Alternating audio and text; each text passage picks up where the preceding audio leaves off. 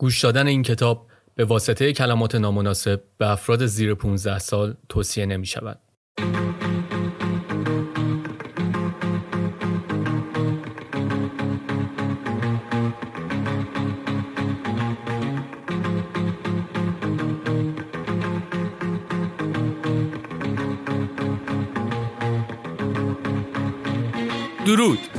من میلاد هستم و شما به کتاب صوتی هنر رندانه به تخم گرفتن گوش می‌دید. امیدوارم عذر من رو بپذیرید که به دلیل درگیری با بیماری کرونا این قسمت با تأخیر ریلیز شد. پس منتظرتون نمی‌ذارم و بریم برای گوش دادن به فصل بعدی.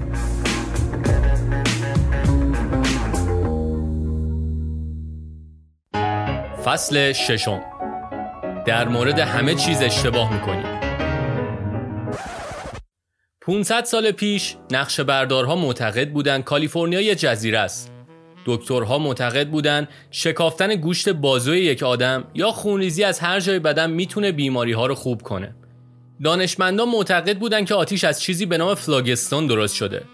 زنان معتقد بودند که مالیدن شاش سگ به صورت خواص ضد پیری داره. کیهان شناسا معتقد بودند که خورشید دور زمین میچرخه. وقتی بچه بودم فکر می‌کردم که میامایه یه جور سبزیه که من ازش بدم میاد. فکر می‌کردم داداشم یه راه مخفی توی خونه مامان بزرگ پیدا کرده چون می‌تونست بدون اینکه از در دستشویی بیاد بیرون خونه رو ترک کنه. همچنین فکر می‌کردم وقتی رفیقم همراه با خانواده به واشنگتن بی سی سفر کرده یه جورایی تو زمان سفر کرده. چون خب بی سی خیلی وقت پیش میشه.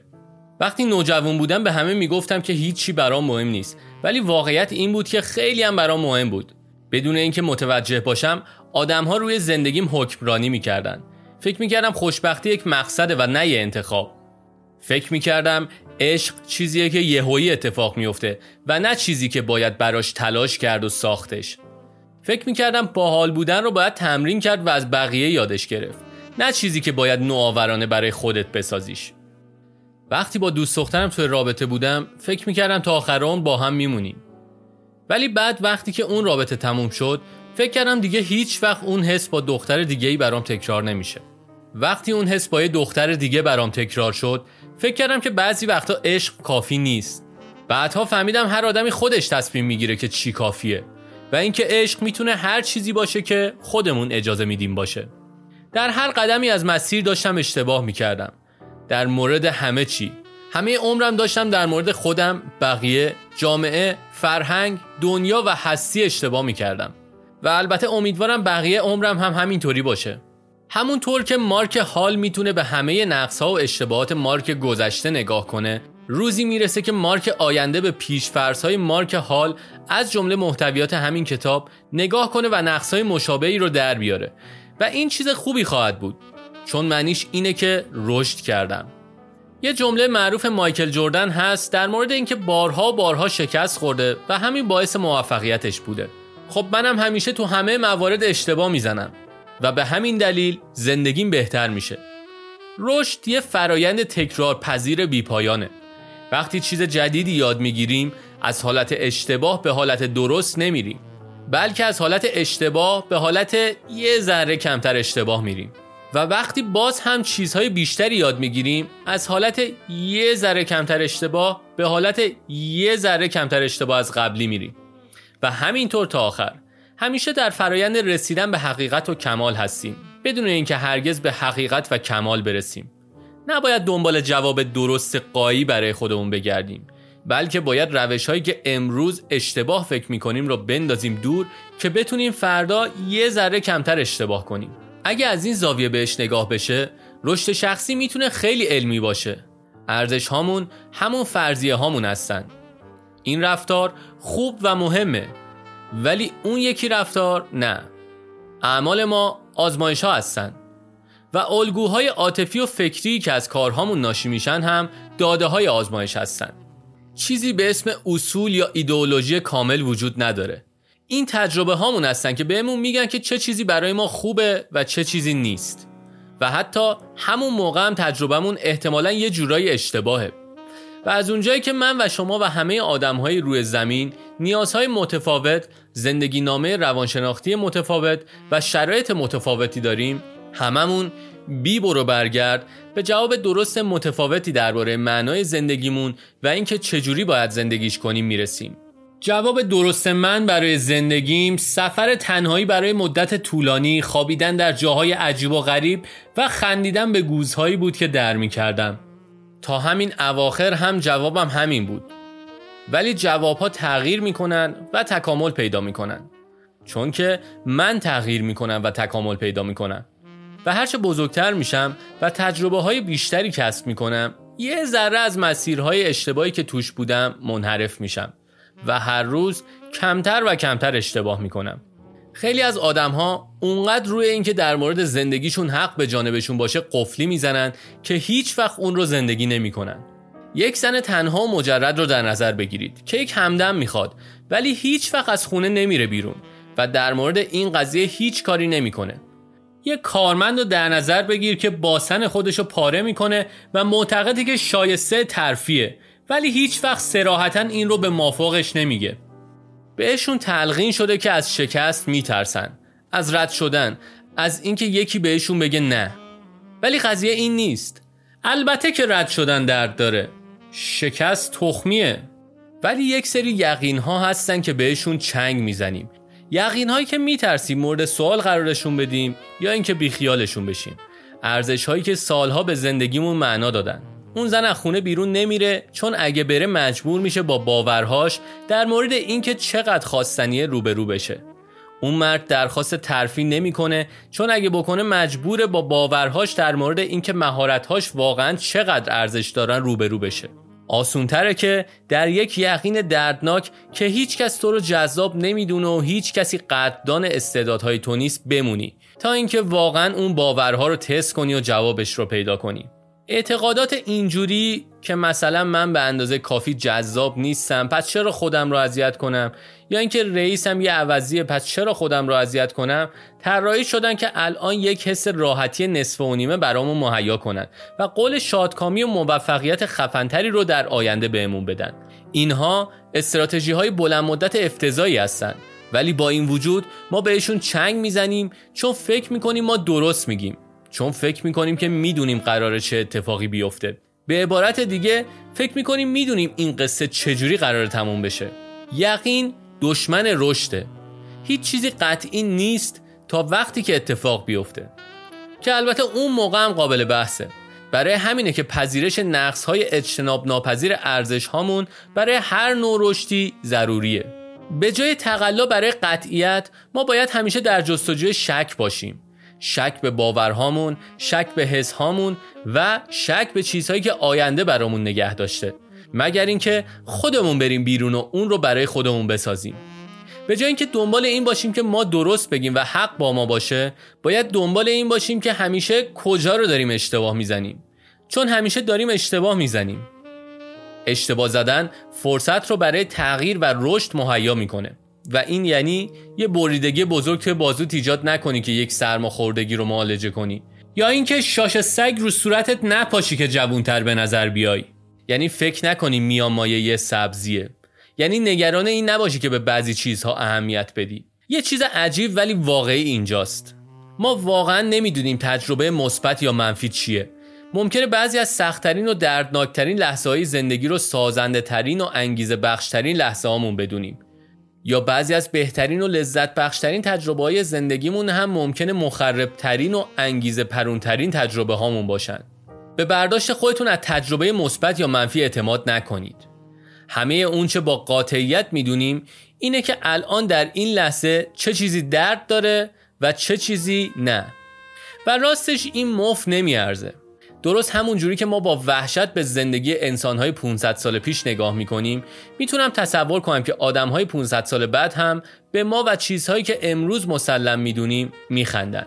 بهمون میخندن که چجوری اجازه میدیم پول و شغل زندگی هامون رو تعریف کنن. به همون میخندن که چجوری میترسیدیم نسبت به کسایی که دوستشون داریم ابراز قدردانی کنیم ولی از اونور برای سلبریتی هایی که لایق هیچی نبودن کلی قلب و تحسین فرستادیم. به سنت ها و خرافاتمون و به نگرانی ها و جنگ هامون خواهند خندید. بیرحمیمون رو مسخره می‌کنن. هنر ما رو مطالعه می‌کنن و در مورد تاریخمون بحث می‌کنن. اونها به حقایقی در مورد ما دست پیدا می‌کنن که هیچ کدوم از ما هنوز ازش باخبر نیست. و اونها هم اشتباه خواهند زد. فقط یه ذره کمتر از ما. معمارهای باورهای خودمون. این کار رو امتحان کنید. یه آدم معمولی رو ببرید توی اتاقی و چند تا کلمه بذارید جلوش. بعد بهش بگید که اگه کار خاصی انجام بدید مثلا حرکت یا الگوی تعریف نشده ای که خودشون باید پیداش کنن چراغ روشن میشه. و این یعنی یک امتیاز. بعد بهشون بگید که خب برید ببینیم توی سی دقیقه چند تا امتیاز می‌تونید کسب کنید. وقتی روانشناسا این کارو کردن نتیجه چیزی شد که شاید خودتون هم انتظارش رو داشته باشید. آدم ها میشینن و همینجوری علکی و تصادفی شروع می‌کنن به کوبیدن روی دکمه ها تا وقتی که در نهایت چراغ روشن میشه و بهشون میگه که یک امتیاز گرفتن. بعد منطقا سعی می‌کنن همون کاری که کرده بودن رو تکرار کنن که امتیازهای بیشتری بگیرن. ولی قضیه اینه که چراغ دوباره روشن نمیشه. پس سعی می‌کنن الگوهای پیچیده تری رو آزمایش کنن. مثلا اینکه این دکمه رو سه بار بزن این یکی رو یک بار و پنج ثانیه صبر کن و از این چیزا. و بعد یک امتیاز دیگه. ولی این یکی هم در نهایت از کار میفته بعد با خودشون فکر می‌کنن که شاید قضیه اصلا به دکمه ربطی نداره. شاید به نحوه نشستنم ربط داره یا چیزایی که لمس می‌کنم. شاید هم به پاهام مربوط میشه. و یک امتیاز دیگه. آره شاید پاهامه. و بعدش باید این دکمه رو فشار بدم. به طور کلی در عرض 10 تا 15 دقیقه هر کسی به الگوی خاص خودش برای کسب امتیاز رسیده و معمولا هم چیز عجیب و غریبیه. مثل ایستادن روی یک پا یا یک الگوی طولانی از دکمه ها که در بازه زمانی خاصی فشار داده بشه در حالی که داری به جهت مشخصی نگاه می‌کنی. ولی قسمت بامزه ماجرا اینجاست. امتیازها واقعا تصادفی و علکی هستن. هیچ الگویی وجود نداره. فقط چراغی است که با یک صدای روشن میشه. و البته آدم هایی که دارن کل ملق می‌زنن و فکر می‌کنن کاری که دارن می‌کنن بهشون امتیاز میده. هدف از این آزمایش به جز سادیسم طراحاش اینه که نشون بده ذهن ما آدما چقدر مستعد اینه که کسچرای غیر واقعی ابداع و بهشون باور پیدا کنه. و همونطور که آزمایش نشون داده ظاهرا خیلی هم تو این کار خوبیم. هر کسی که از اتاق میاد بیرون مطمئنه که پرده از معمای آزمایش برداشته و بازی رو برده. همشون باور دارن که الگوی صحیح دکمه‌ای که بهشون امتیاز میده رو کشف کردن. ولی راه حل هر کدومشون منحصر به فرده مثل تک تک اون آدما. یک مرد به الگوی طولانی از دکمه ها رسیده بود که برای هیچ کس جز خودش معنی نداشت. یکی از دخترها به این نتیجه رسیده بود که باید به تعداد مشخصی به سقف ضربه بزنه تا امتیاز بگیره. و البته وقتی از اتاق اومده بود بیرون خسته و کوفته شده بود. مغز ما ماشین معنا پردازیه چیزی که به عنوان معنا درک می‌کنیم محصول پیوندهاییه که مغز ما بین دو یا چند تجربه می‌سازه. ما یک دکمه رو فشار میدیم بعد یه چراغ روشن میشه. ما فکر می‌کنیم که دکمه باعث شده چراغ روشن بشه. این قضیه اساس معناست. دکمه چراغ چراغ دکمه. ما یک صندلی می‌بینیم. متوجه میشیم که خاکستریه. بعد ذهن ما پیوندی بین رنگ همون خاکستری و شی یا همون صندلی رو ترسیم می‌کنه و یک معنا می‌سازه. اون صندلی خاکستریه. ذهن ما همش داره سر و صدا می‌کنه. و دم به دقیقه پیوندهای بیشتر و بیشتری رو ایجاد می‌کنه تا بهمون کمک کنه محیط پیرامونمون رو بفهمیم و البته کنترلش کنیم. هر چیزی در مورد تجربه هامون چه داخلی و چه خارجی داخل مغزمون پیوندها و اتصالات جدیدی ایجاد می‌کنه. هر چیزی از کلمات روی این صفحه گرفته تا مفاهیم گرامری که برای کدگشایی از این کلمات استفاده می‌کنیم. یا خیالات کثیفی که ذهنت بهش سفر می‌کنه. مخصوصا وقتی نوشتام حوصله سربر و تکراری میشه. هر کدوم از این افکار، تکانه ها و ادراک ها از هزاران هزار اتصال عصبی تشکیل شده که کنار هم جرقه می‌زنن و با صدای سائقه های دانش و فهم ذهنت رو روشن می‌کنن. ولی دوتا مشکل وجود داره. اول اینکه مغز ناقصه. ما چیزهایی که می‌بینیم و میشنویم رو اشتباه می‌گیریم. چیزها رو فراموش می‌کنیم یا اینکه رخدادها رو خیلی ساده سوء برداشت می‌کنیم. دوم اینکه ما معنایی رو برای خودمون می‌سازیم و ذهن طراحی شده که به اون معنا چنگ بزنه. به سمت معنایی که ذهن ساخته جانبگیری داریم و تمایلی نداریم که بیخیالش بشیم. حتی اگه مدرکی ببینیم که با معنایی که ساختیم در تزاده معمولا نادیدش می‌گیریم و به اعتقادمون ادامه میدیم. یک کمدین هست به نام اما فیلیپس.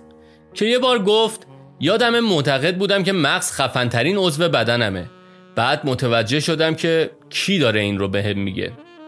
واقعیت تلخ اینه که بیشتر چیزایی که فکر می‌کنیم می‌دونیم و بهش باور داریم محصول اشتباهات و جهتگیری هاییه که در مغز ما حضور دارن. خیلی از ارزش ها و محصول رویدادهایی هستن که نماینده دنیا در سطح کلان نیستن یا اینکه نتیجه یک گذشته کاملا کجفهم شدن. نتیجه همه اینا اینه که بیشتر باورهامون غلطن. یا اگه بخوام دقیق تر باشم همه باورهامون غلطن. فقط بعضیاشون یه ذره کمتر غلطن. ذهن انسان ملغمه ای از نادرستی هاست. و اگرچه این قضیه می‌تونه آزاردهنده باشه ولی پذیرش این مفهوم به طرز عجیبی مهمه که در ادامه بهتون میگم چرا. مراقب باش به چی اعتقاد داری. در سال 1988 مردیث ماران نویسنده و ژورنالیست فمینیست وقتی که پیش روان درمانگر می‌رفت یه چیزی فهمید که لرزه بر اندام و زندگی و همه چیزش انداخت. اینکه وقتی بچه بوده پدرش بهش تجاوز کرده. شوک بزرگی بود. یه خاطره سرکوب شده که بیشتر دوران بلوغش متوجهش نشده بود. ولی در سن 37 سالگی به روی پدرش آورد و به همه خانواده گفت که چه اتفاقی افتاده. حرفهای مردیث همه خانواده رو شوکه کرد. پدرش گفت که عمرن همچین کاری نکرد و همه چی رو کتمان کرد. به نظر پدرش گردن فول بود. بنابراین گفت که عمرن همچین کاری رو نکرد و هیچی رو گردن نگرفت و همه چی رو کتمان کرد. بعضی از اعضای فامیل طرف مردیت رو گرفتن و بعضی هم طرف پدرش رو. شجر نامه به دو طرف تقسیم شده بود. درد مثل سرب مذاب توی شاخه هاش میخزید و همه رو پاره می‌کرد. بعدها در سال 1996 مردیت به روشنگری پشپریزون جدید رسید که راستش پدرش همچین کاری نکرده بود. مردیت با کمک یک درمانگر که البته نیت بدی هم نداشت این خاطره رو اختراع کرده بودن. احساس گناه داشت از درون میخوردش و در طول بقیه عمر پدرش سعی کرد باهاش و با بقیه اعضای خانواده آشتی کنه. ازشون مذارت خواهی کنه و براشون داستان رو توضیح بده. ولی دیر شده بود. پدرش فوت شد و اون خانواده دیگه مثل سابق نشد. کاشف عمل اومد که مردیس توی این تجربه تنها نبوده. بعدها توی کتاب زندگی نامش به نام دروغ من داستان واقعی یک خاطره غیر واقعی نوشت که در دهه 1980 میلادی خانوم های زیادی مردهای خانواده رو به سوء استفاده های جنسی متهم کردند که البته چند سال بعد همشون پشیمون شدن و ادعاشون رو پس گرفتن. به طور مشابه آدم های زیادی هم ادعا کردند که طی همون دهه یه سری مکتب شیطانی را افتاده که بچه ها رو مورد آزار جنسی قرار میدن که با وجود تجسس گسترده پلیس در شهرهای زیادی هیچ وقت مدرک دال بر این رفتارهای جنونآمیز پیدا نشد. چرا یهو آدم ها شروع کرده بودن به اختراع خاطرات آزار جنسی در خانواده و مکتب های عجیب و غریب و چرا همه این ماجراها در دهه 80 اتفاق افتاد نمی‌دونم وقتی بچه بودی اون بازی به بغلی بگو رو بازی کردی؟ همون که تو یه چیزی تو گوش بغلی زمزمه می‌کنی و اون هم توی گوش بغلی و همینجوری میره تا آخر. بعد می‌فهمی چیزی که نفر آخر میشنوه کاملا با چیزی که تو گفتی فرق می‌کنه. خب راستش حافظه ما هم همین جوری کار می‌کنه. یه چیزی رو تجربه می‌کنیم و چند روز بعد اون رو یه خورده متفاوت به یاد میاریم. طوری که انگار توی گوشمون زمزمه شده و ما هم اشتباه شنیدیمش. بعد اون رو برای یکی دیگه تعریف می‌کنیم و خب مجبور میشیم چند تا از چاله چوله های داستان رو با شاخ و برگ هایی پر کنیم. دلیلش هم اینه که داستانمون معنایی داشته باشه و به طرف مقابلمون ثابت کنیم که دیوونه ای چیزی نیستیم. بعد خودمون هم این چاله های پر شده رو باور می‌کنیم و دفعه بعد هم اونها رو میگیم. فقط چون واقعی نیستن یه خورده اشتباه برداشتشون می‌کنیم. یک سال بعد شبی که خوب مس کردیم و داریم قصه رو برای دوستامون تعریف می‌کنیم یه خورده دیگه هم بهش شاخ و برگ اضافه می‌کنیم. OK بیا صادق باشیم. فکر کنم حدود یک سوم داستان رو میبافیم. ولی هفته بعد که کاملا از مستی در اومدیم نمی‌خوایم اعتراف کنیم که یک خالی بند بیخاصیت هستیم. پس به version تحریف شده و آب و تاب داده شده قصهمون پایبند میمونیم. و پنج سال بعد قصه به قرآن قسم و به جون مادرم راست میگم دروغگو و سگ بگاد در بهترین حالت 50 درصدش واقعیه. هممون همچین کارایی می‌کنیم. من هم می‌کنم. تو هم می‌کنی. صرف نظر از اینکه چقدر صادق و با حسنیت هستیم همواره در حال یک گمراه کردن خودمون و دیگران هستیم. چرا؟ صرفا به این دلیل که مغز طراحی شده که کارا باشه نه دقیق. نه تنها حافظمون در حدی ریده که در دادگاه شاهدان عینی هم لزوما جدی گرفته نمیشن بلکه مغزمون هم به طرز عجیب و وحشتناکی جهتگیری های تخمی داره چجوری میشه که اینجوری میشه؟ خب مغز ما همیشه داره سعی می‌کنه شرایط کنونی رو بر اساس چیزهایی که تا حالا بهش باور داریم و تجربه کردیم پردازش کنه و ازشون معنا بسازه هر برش از اطلاعات جدید بر اساس ارزش ها و نتیجه گیری که از قبل داریم سنجیده میشن. در نتیجه مغزمون همیشه به سمت چیزی که حس می‌کنیم در لحظه اکنون درسته جانبگیری داره. در نتیجه وقتی با خواهرمون رابطه خیلی خوبی داریم بیشتر خاطراتمون با اون رو در یک پرتو مثبت روشن به یاد میاریم. ولی وقتی رابطمون باش مزخرف بوده ناخداگاه همون خاطرات رو یه جور دیگه می‌بینیم و اونها رو یه جوری بازخلق می‌کنیم که خشم کنونی ما نسبت به خواهرمون رو توضیح بده. اون کادوی بامزهی که عید پارسال بهم داد حالا خیلی تحقیرآمیز و خود بزرگ بینانه جلوه می‌کنه. اون دفعه که یادش رفت ما رو به ویلاشون دعوت کنه الان دیگه یک اشتباه معصومانه نیست بلکه یه گناه کبیر است. قصه ساختگی مردیس از آزار جنسی خیلی بیشتر منطقی جلوه می‌کنه. وقتی که ارزش های مردیس و خواستگاه باورهاش رو درک کنیم. اول از همه مردیس بیشتر طول عمرش یک رابطه پرتنش و سخت با پدرش داشت. دوم مردیس بارها و بارها در رابطه صمیمی با مردها سرخورده شده بود و یک ازدواج ناموفق هم داشت. در نتیجه از میان ارزش هایی که داشت رابطه نزدیک با مردها چنگی به دل نمی‌زد بعد در اوایل دهه 1980 مردیس به یک فمینیست افراطی تبدیل شد و شروع کرد به تحقیق در مورد آزار جنسی کودکان هر روز با چند داستان وحشتناک آزار جنسی مواجه می شد و سالها با قربانی های آزار جنسی خانگی که بیشترشون دختر بچه ها بودن کار کرد. همچنین خیلی پیگیر برای برخی از پروژه های اون زمان گزارش تهیه می کرد. پژوهش هایی که بعدها مشخص شد به طرز اقراقامیزی شیوع آزار جنسی کودکان را دست بالا تخمین زده بود. یکی از مشهورترین اون پژوهش ها ادعا می کرد که از هر سه زن بالغ یک نفر در دوران کودکی مورد تعرض جنسی قرار گرفته آماری که بعدها غلط بودنش مشخص شد و مهمتر از همه اینها مردیث وارد یک رابطه عاشقانه با یک زن دیگه شد یک قربانی آزار جنسی خانگی رابطه مسمومی داشتن و خیلی در هم تنیده و وابسته هم بودن مردیث مدام سعی می کرد پارتنرش رو از گذشته روانخراشش نجات بده پارتنرش هم مدام از گذشته دردناکش به عنوان سلاحی برای جلب ترحم مردیس استفاده می کرد. تو فصل 8 در مورد این قضیه و مرزها صحبت می کنیم. در ضمن رابطش با پدرش از اینکه بود هم بدتر شد. چون خب پدرش از این قضیه که دخترش با یه لزبیان وارد رابطه شده خیلی خوشحال نشد و مردیس یه جور وسواسگونه می‌رفت روان درمانی. درمانگرهای مردیس که ارزش ها باورهای خودشون رو داشتن اصرار داشتن که ریشه حال همیشه خراب و افسرده مردیس نمی‌تونه صرفا شغل ناراحت کننده و استرسای اون یا رابطه داغونش با مردها باشه.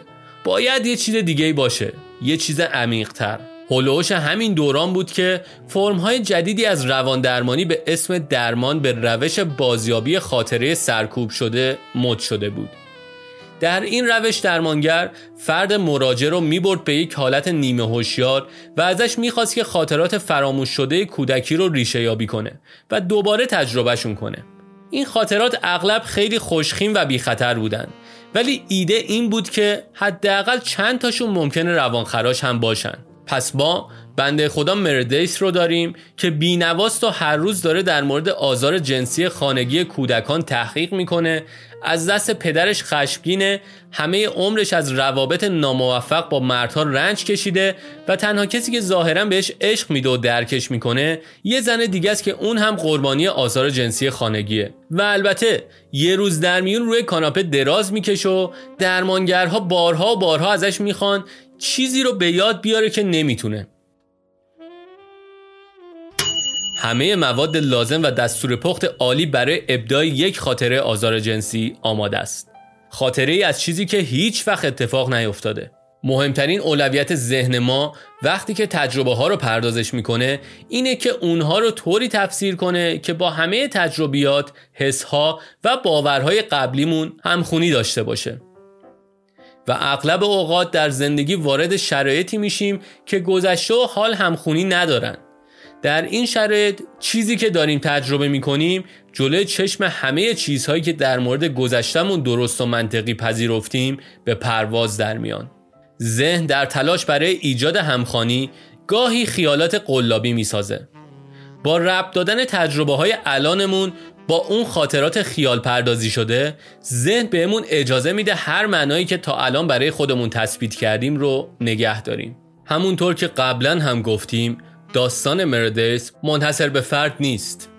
در دهه 1980 و اوایل دهه 1990 صدها انسان بیگناه در شرایطی مشابه به اشتباه مورد اتهام تعرض جنسی قرار گرفتن و خیلی هاشون رفتن زندان. برای کسانی که از زندگیشون راضی نبودن این دلایل پیشنهادی و ترکیبش با آب و تابهای احساسی رسانه ها مثل چیزایی که می‌گفتن از قبیل اینکه اپیدمی آزار جنسی و خشونت شیطان پرستا دنیا رو گرفت و شاید شما هم قربانی این ماجرا باشید ناخداگاه این آدم ها رو تشویق می‌کرد که یه خورده خاطرات خودشون رو گول بزنن و رنج کنونیشون رو یه جوری توضیح بدن. طوری که بتونن خودشون رو قربانی بدونن و از بار مسئولیت شونه خالی کنن. و اینجا بود که درمان به روش بازیابی حافظه سرکوب شده. وارد ماجرا شد تا این تمایلات ناخودآگاه رو بیرون بکشه و اون رو به فرمی از حافظه ملموس تبدیل کنه. این فرایند و طرز فکری که ازش ناشی می شد انقدر متداول شد که یه اسم هم براش گذاشتن. سندروم حافظه اشتباه. این قضیه روش کار دادگاه ها رو هم تغییر داد. از هزاران درمانگر شکایت شد و خیلی هاشون خلع مجوز شدن. درمان به روش بازیابی حافظه سرکوب شده منسوخ و روش های کارآمدتری جایگزین شد. مطالعات اخیر فقط روی درس های دردناک اون دنیا سه می‌ذارن که باورهای ما بسیار شکل پذیرن و حافظه ما به طرز وحشتناکی غیرقابل اتکا. کلی پند و اندرز سنتی و متعارف اون بیرون هست که بهتون میگه به خودت اعتماد کن یا با حس ششمت برو جلو و خیلی دیگه از این کلیشه های بظاهر خوشایند. ولی شاید جواب این باشه که کمتر به خودت اعتماد کنی. به هر حال اگه قلب و ذهنمون انقدر قابل اتکا هستن شاید باید بیشتر و بیشتر تمایلات و انگیزه هامون رو زیر سوال ببریم. اگر همیشه و در هر زمانی داریم اشتباه می‌زنیم پس آیا شک به خودمون و به چالش کشیدن سفت و سخت باورها و پیشفرزهامون تنها مسیر منطقی به سمت پیشرفت نیست؟ این قضیه شاید ترسناک و خود تخریب به نظر برسه ولی کاملا برعکسشه. این گزینه نه تنها مطمئن تره بلکه خیلی هم رهایی بخشه. خاطرات قاطعیت محض. ارین روبروی من نشسته توی این رستوران ژاپنی و داره سعی می‌کنه که توضیح بده که چرا به مرگ اعتقاد نداره. تقریبا سه ساعت گذشته و دقیقا چهار رول سوشی خیاری خورده و یک بطری کامل ساکی رو داده بالا. در واقع داره میره سمت دومی. ساعت چهار عصر یه سهشنبه ایه. من دعوتش نکرده بودم خودش از طریق اینترنت فهمیده بود که من کجام و خیلی سریع خودش رو رسونده بود اینجا. و این دومین باری بود که این کارو می‌کرد. قبلا هم این کار رو کرده بود. می‌دونی ارین قاطعانه باور داره که می‌تونه مرگ رو درمان کنه و باور داره که در این راه به کمک من نیاز داره. ولی کمکی که از من می‌خواد کسب و کاری و اینجور چیزا نیست. اگه فقط در زمینه بازاریابی یا روابط عمومی به توصیه من نیاز داشت مسئله نبود. نه قضیه بیشتر از ایناست. نیاز داشت که من دوست پسرش باشم. چرا؟ بعد از سه ساعت سینجین و یه بطری و نیم ساکی هنوز مشخص نیست. او البته یادم رفت بگم نامزدم هم با ما توی رستورانه. به نظر ارین مهم بود که اون هم در این بحث باشه. ارین به دوست دخترم که الان همسرمه گفت می‌خوام بدونی که من مایلم مارک رو باهات شریک شم و اینکه می‌خوام حس نکنی که براتی تهدید به حساب میام. من با ارین در یک سمینار خودیاری در سال 2008 آشنا شدم. به نظرم میومد آدم مهربون و قشنگی باشه. یه خورده فاز عرفانی و متافیزیک و انرژی های کیهانی داشت. ولی خب یه وکیل بود و تو یکی از دانشگاه ایویلیک درس خونده بود. و خب مشخصا آدم باهوشی بود و به شوخی ها میخندید و فکر می‌کرد با مزم در نتیجه با شناختی که از من دارید باش خوابیدم یک ماه بعد به این پیشنهاد داد که از این سر آمریکا بکنم و برم اون سر آمریکا و باهاش زندگی کنم. این برای من حکم اولین پرچم قرمز رو داشت و در نتیجه ارتباطم رو باهاش خیلی کم کردم. در جواب بهم گفت که اگه پیشنهادش رو رد کنم دست به خودکشی می‌زنه. اوکی اینم دومین پرچم قرمز. بلا فاصله اون رو در هر گجت یا شبکه های اجتماعی که داشتم بلاک کردم. این کار سرعتش رو کم می کرد ولی متوقفش نمی کرد سالها قبل از اینکه با ارن آشنا بشم تصادف سختی کرده و تقریبا جونش رو از دست داده بود. در واقع از لحاظ پزشکی برای چند لحظه رفت. یعنی همه فعالیت های مغز متوقف شد ولی به طرز معجزه آسایی نجات پیدا کرد وقتی برگشت گفت که همه چی براش تغییر کرده به یک آدم عرفانی و معنوی تبدیل شده بود خیلی هم به انرژی درمانی، فرشته ها، خرد کیهانی و کارت های تاروت باور پیدا کرده بود. معتقد بود که به یه شفا دهنده تبدیل شده که می‌تونه فکر و احساسات دیگران رو بخونه. و به هر دلیلی که خدا می‌دونه بعد از ملاقات با من تصمیم گرفته بود که تقدیر می‌خواد من و اون با همدیگه دنیا رو نجات بدیم. که البته از خودش نقل قول می‌کنم مرگ رو درمان کنیم. بعد از اینکه بلاکش کردم ایمیل های جدیدی درست کرد و گاهی در یک روز چندین ایمیل طولانی و غضبناک برام میفرستاد. حساب های قلابی فیسبوک و توییتر ساخت و با اونها من و آدم های نزدیکم را اذیت می‌کرد. حتی یک وبسایت مشابه با وبسایت من ساخت و توش عراجیفی می نوشت که من دوست پسرش بودم و بهش دروغ گفتم و خیانت کردم و بهش قول ازدواج دادم و ما به هم تعلق داریم و از اینجور چیزا. وقتی باش تماس گرفتم که سایت رو بیاره پایین بهم گفت به شرطی این کارو می‌کنه که با یه پرواز برم کالیفرنیا و با اون باشم. و در تمام این مدت توجیهی که داشت تغییر نکرد. تقدیر می‌خواست که من با اون باشم. این دستوری از جانب خداوند بود که اون نصف شبی با صدای فرشته هایی از خواب بیدار شه که پیام آورده بودن رابطه آسمانی ما قرار بشارت دهنده عصر جدید از صلح ابدی برای جهانیان باشه. آره واقعا اینا رو بهم گفت. تا اون لحظه که توی رستوران نشسته بودیم هزاران ایمیل برام فرستاده بود. چه جوابشون رو داده بودم چه نه. چه با احترام جواب داده بودم و چه با خشم. هیچ چیزی تغییر نکرده بود. نظرش هرگز عوض نشد. باورهاش تکون نخوردن. هفت سال بود که ما درگیر این ماجرا بودیم. همونجا تو اون رستوران ژاپنی کوچیک که رین داشت ساکیا رو سر می‌کشید و در مورد اینکه چجوری با انرژی درمانی سنگ کلیه گربش رو درمان کرده چرت و پرت می‌گفت چیزی به ذهنم رسید. ارین یک معتاد رشد شخصیه. هزاران دلار رو صرف کتابها و سمینارها و دوره ها می‌کنه. رویای خودش رو داره و مصرانه دنبالش می‌کنه. هدف رو جلوی چشماش تصویر می‌کنه و عمل می‌کنه. با پس شدن شدنها و شکست ها پوست میشه. دوباره بلند میشه و دوباره تلاش می‌کنه. به طرز بیرحمانه مصممه. خیلی هم به خودش اطمینان داره. منظورم اینه که یه جوری از شفا دادن گربش حرف می‌زنه که انگار عیسی مسیح و لازاروس رو شفا داده. بی خیال بابا. ولی با این وجود ارزشهاش به حدی تخمیه که هیچ کدوم از اینا هیچ اهمیتی نداره. یعنی این واقعیت که همه چیز رو درست انجام میده باعث نمیشه که خودش آدم درستی باشه. قاطعیتی در این آدم هست که در مقابل تسلیم شدن مقاومت می‌کنه. حتی بارها و به زبونهای مختلف این رو بهم گفته که خودش هم می‌دونه این قفلی زدنها کاملا غیر منطقی و ناسالم و جفتمون رو ناشاد می‌کنه. ولی به دلایلی حس می‌کنه که خیلی درسته و نمی‌تونه نادیدش بگیره و بی خیال این داستان بشه. اواسط دهه 1990 میلادی روانشناسی به نام روی باومایستر شروع کرد به پژوهش در مورد مفهوم شرارت.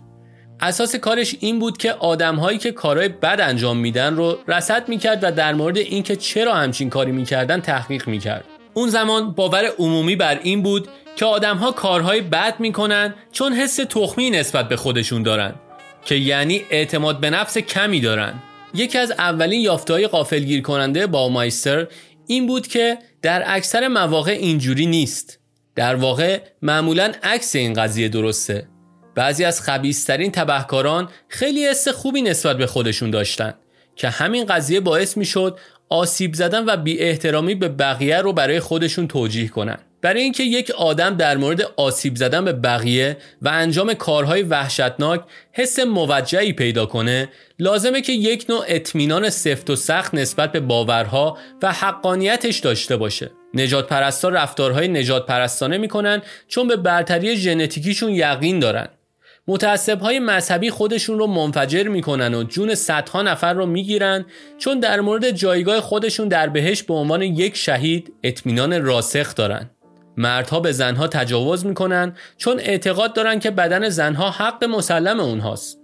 های شرور هیچ وقت باور ندارن که خودشون شرور هستن بلکه معتقدن که بقیه ها شرورن. در یک آزمایش بحث برانگیز که خیلی به اسم آزمایش میلگرام می‌شناسند پژوهشگران به آدمای معمولی گفتن که می‌تونن بقیه داوطلب ها رو اگر یک سری قوانین رو زیر پا گذاشتن مجازات کنند و همین کار رو کردن.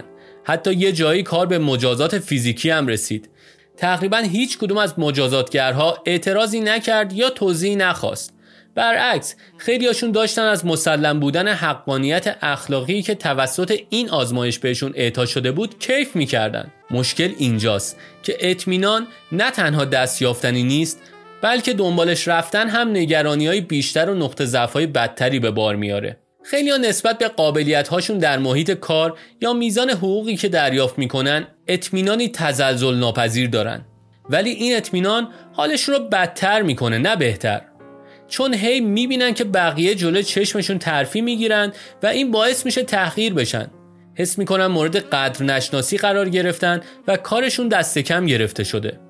حتی رفتاری ساده مثل دزدکی نگاه کردن به اسمس های دوست پسرت یا اینکه از یک دوست بخوای بهت بگه که بقیه در مورد چه فکری می‌کنن از همین ضعف ها احساسات ناامنی و این تمایل دردناک نسبت به اطمینان نشأت می‌گیره. می‌تونی اسمس های دوست پسرت رو چک کنی و چیزی هم پیدا نکنی ولی به ندرت پیش میاد که این پایان ماجرا باشه.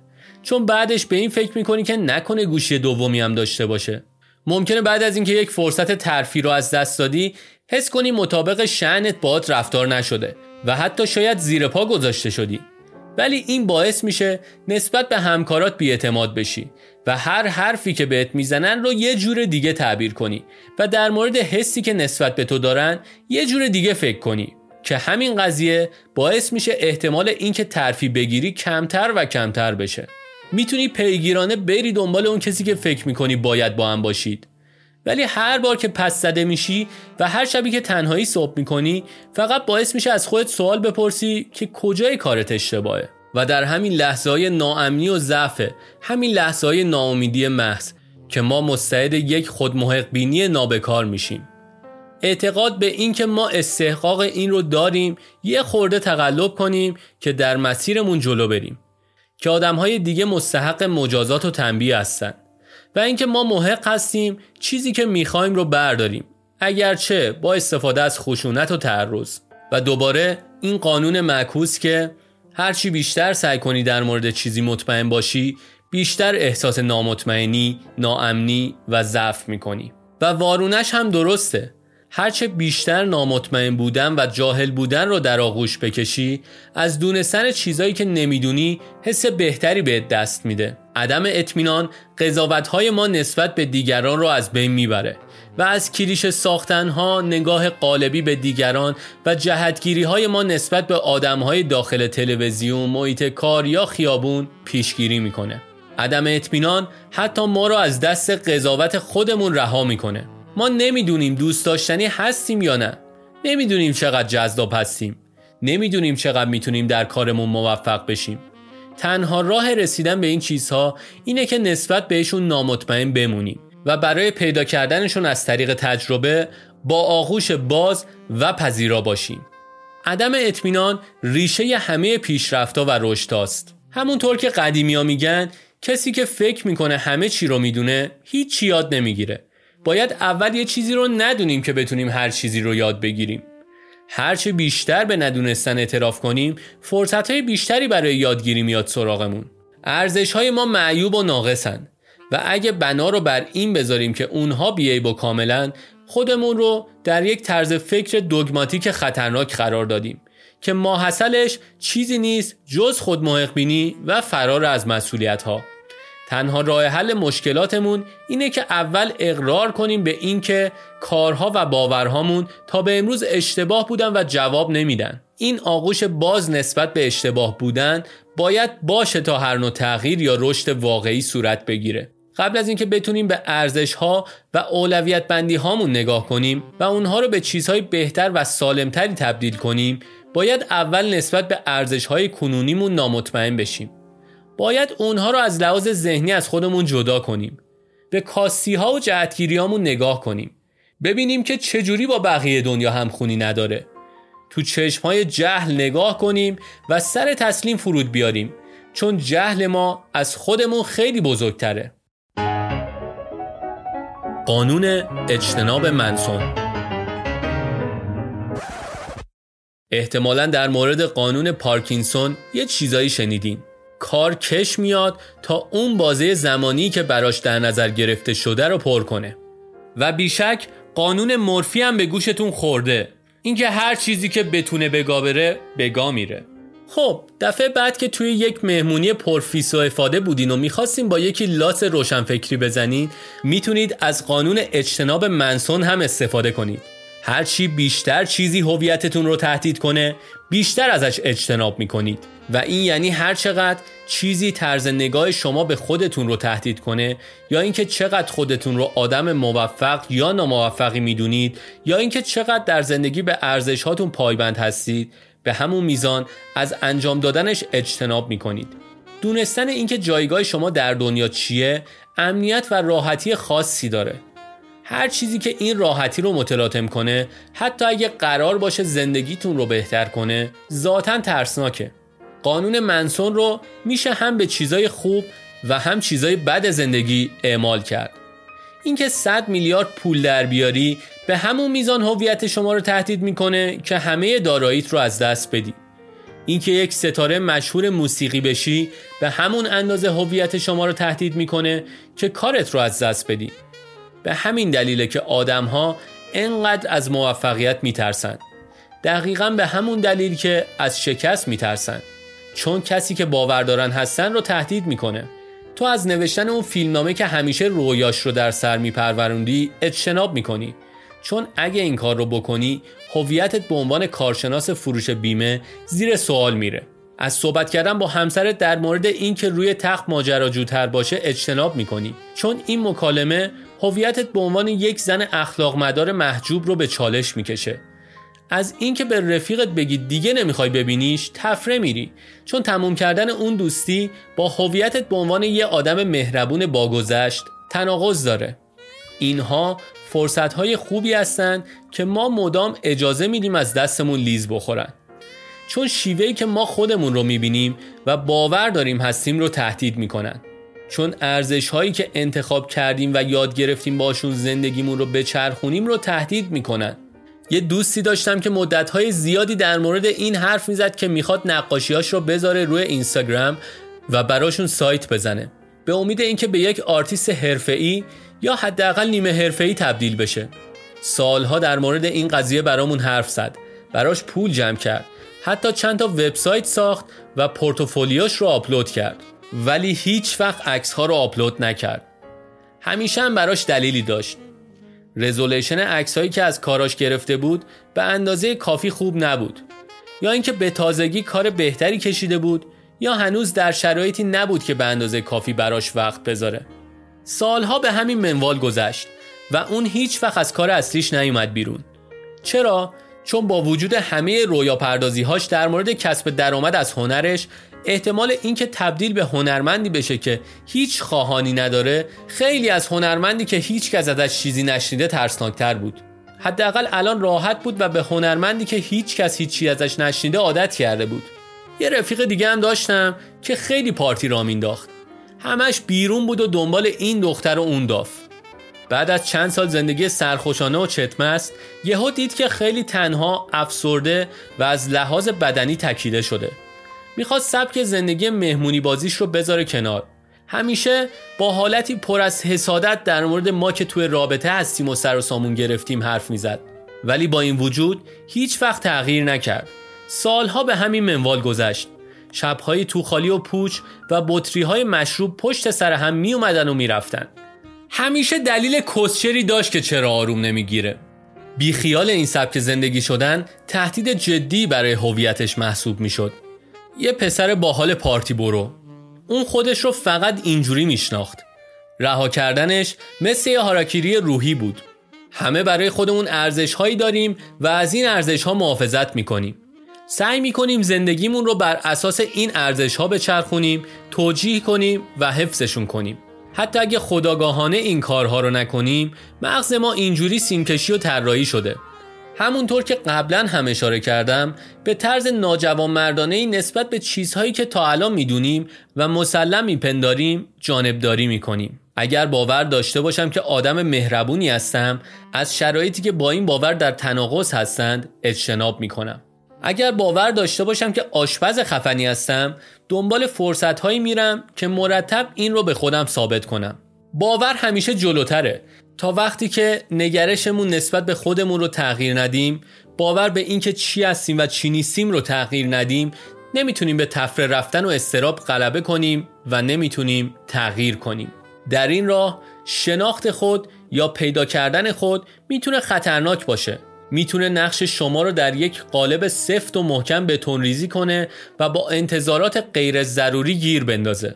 می‌تونه درهای ظرفیت داخلی و فرصتهای بیرونی رو به روی شما ببنده. من میگم خودت رو پیدا نکن.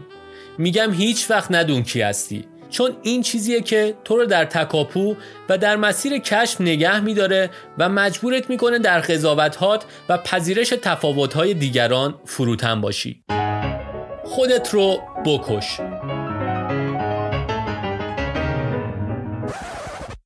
بودایا میگن تصویری از خود دارای یک ساختار ذهنی علکیه و باید کلا بیخیال این ایده بشی که توی وجود داره.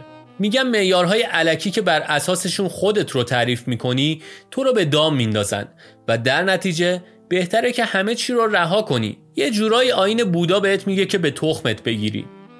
یه خورده ناجور به نظر می‌رسه ولی این روی کرد به زندگی مزایای روانشناختی داره. وقتی بیخیال داستانهایی میشیم که در مورد خودمون برای خودمون تعریف می‌کنیم به خودمون این آزادی رو میدیم که عمل کنیم و شکست بخوریم و رشد کنیم. وقتی یکی با خودش میگه می‌دونی شاید من توی روابط خوب نیستم.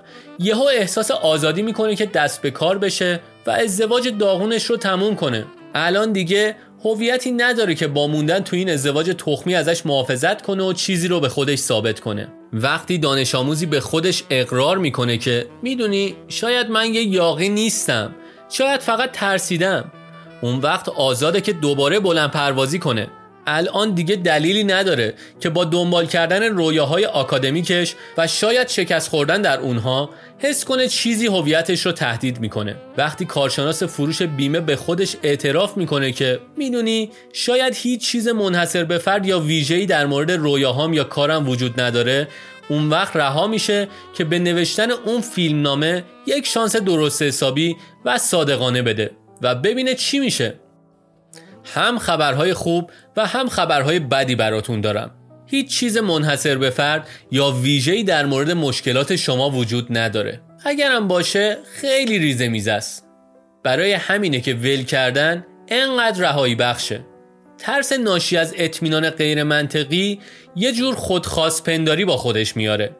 اگه فرض رو بر این بگیری که هواپیمای تو همونیه که سقوط می‌کنه یا اینکه ایده پروژت همونه که قرار همه بهش بخندن یا اینکه تو اونی هستی که قرار همه دست بگیرن و مسخرش کنن اون وقت به طور ضمنی داری به خودت میگی من استثنا هستم. من شبیه به هیچ کس نیستم. من متفاوت و خاص هستم. این خودشیفتگی محضه. فکر می‌کنی مشکلات تو استحقاق این رو دارن که یه جور متفاوت باشون برخورد بشه. و اینکه مشکلات تو ریاضیات خاصی داره که از قوانین فیزیکی کائنات تبعیت نمی‌کنه. توصیه من به شما اینه. خاص نباش.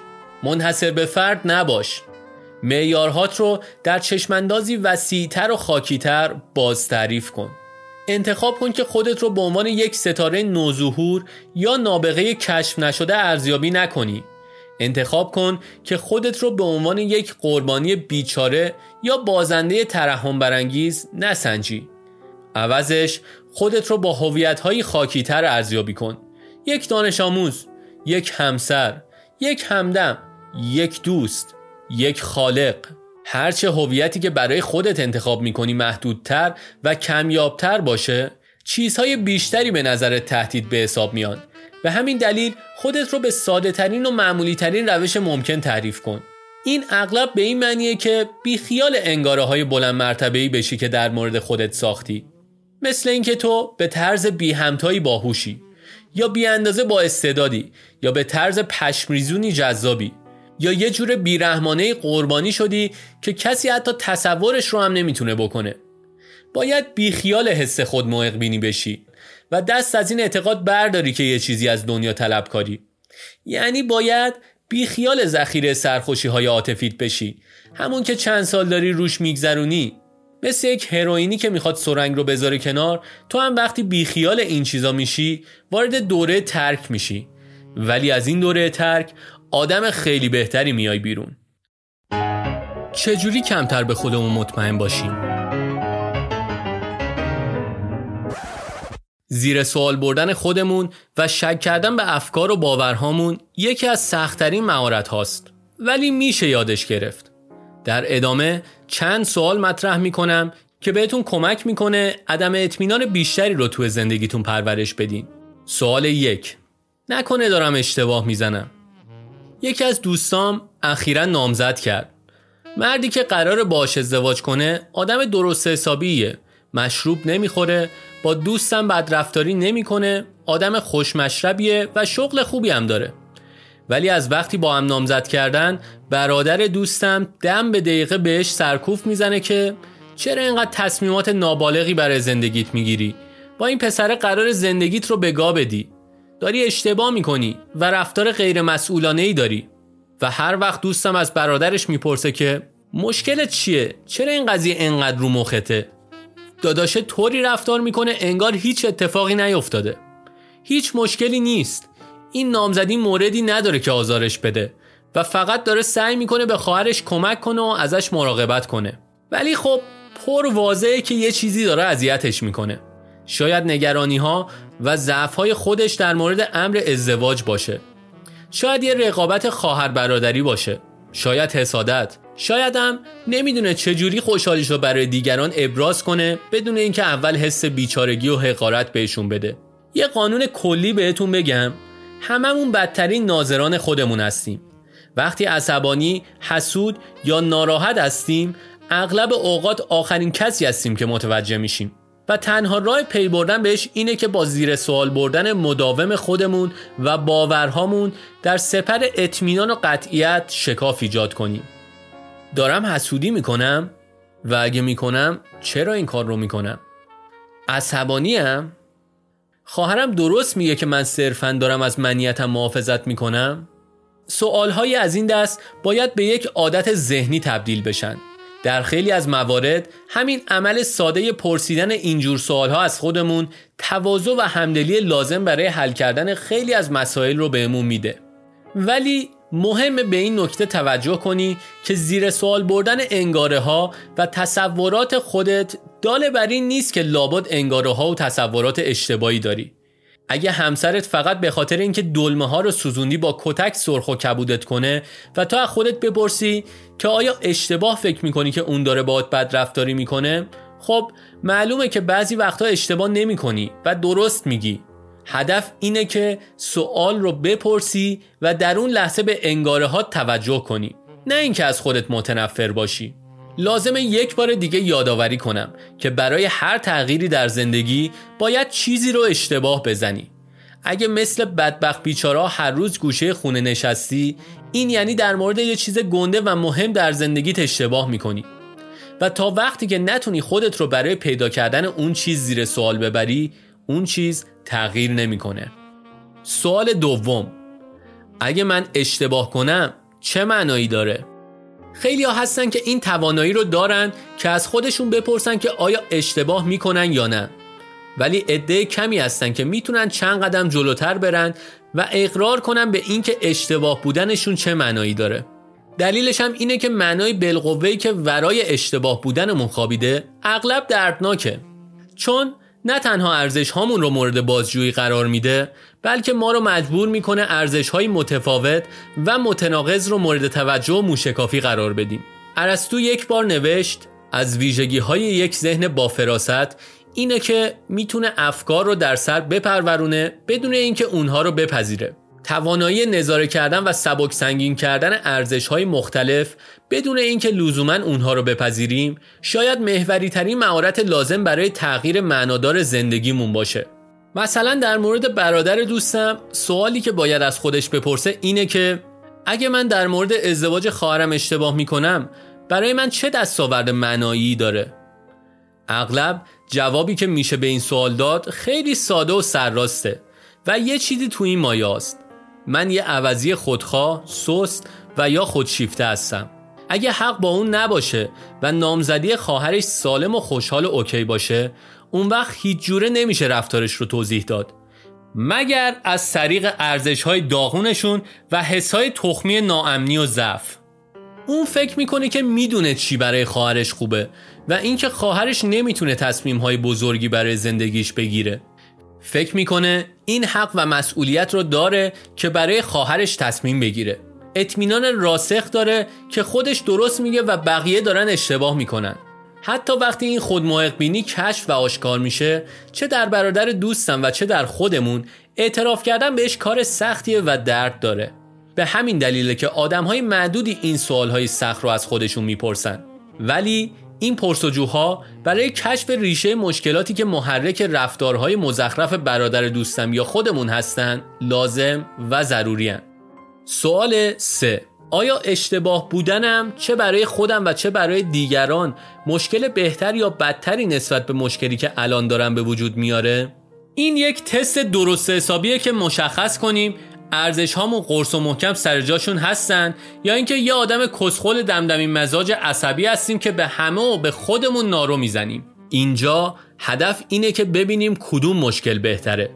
چون در نهایت همونطور که پاندای سرخوردگی گفت مشکلات زندگی ته ندارن.